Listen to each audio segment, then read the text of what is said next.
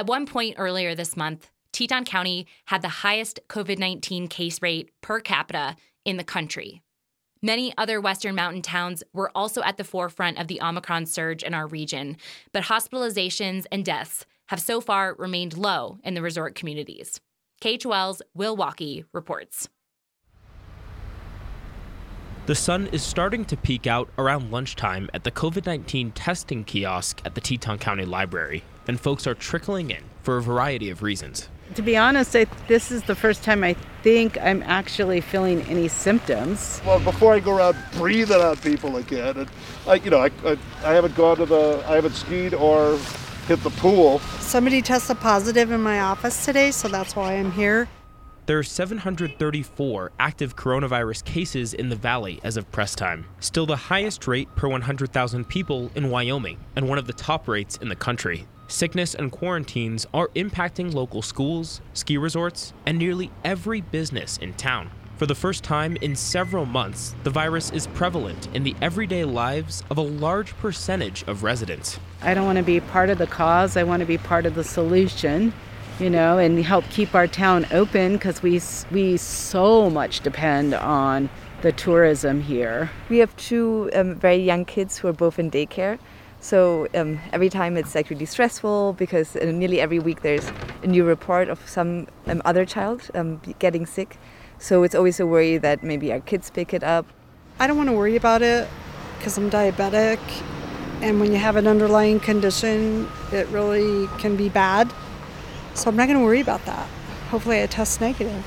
One silver lining, if you can call it that, is that Teton County isn't alone, even by regional standards. Jonathan Godes is mayor of Glenwood Springs, Colorado, a mountain town between Vail and Aspen. He says he went to the local ski hill with his daughter in early January, only to find that half the lifts were closed due to staff being out with COVID exposure. We in the mountain communities had to grapple with it several weeks before other communities had to really, really think about it. So we, we had a head start on it. And then again, because of the service sector, uh, the, the people who are cleaning the hotel rooms, people that are waiting on tables, those kind of people do not have the ability to work from home and to stay isolated. Blaine County, home of Sun Valley, was the first to experience a surge in new cases in Idaho, and Gallatin County, where Big Sky is located, is currently leading Montana Meanwhile, Godes says visitor numbers and sales tax revenue have been breaking records in his county ever since the pandemic began. The stresses that come with increased tourism, now exacerbated by the recent Omicron surge, haven't gone away yet. And so I worry about just kind of community fatigue.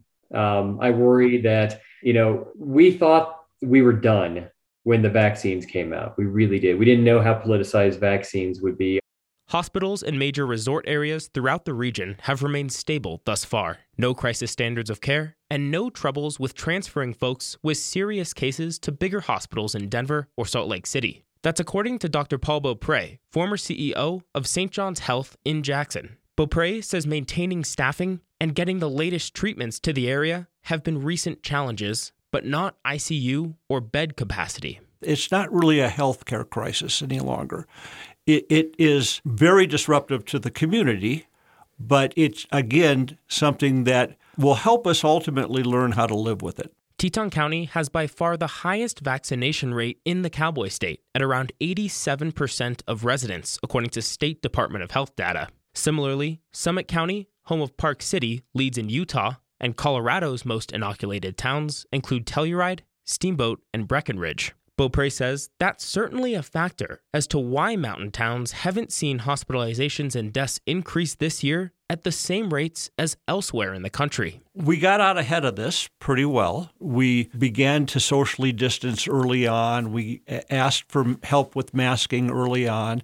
So I think as a community, we really have done the right thing. Beaupre also says people in resort communities tend to be healthier on average than in surrounding areas, and someday he hopes there's a study about how living at altitude affects COVID 19 symptoms.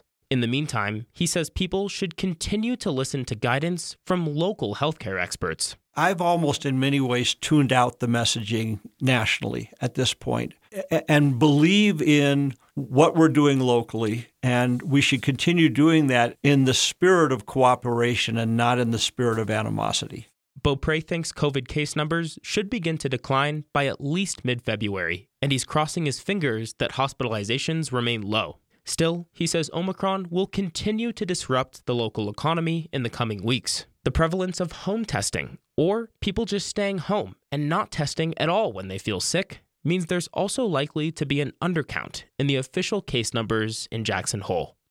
For KHOL News, I'm Will Walkey.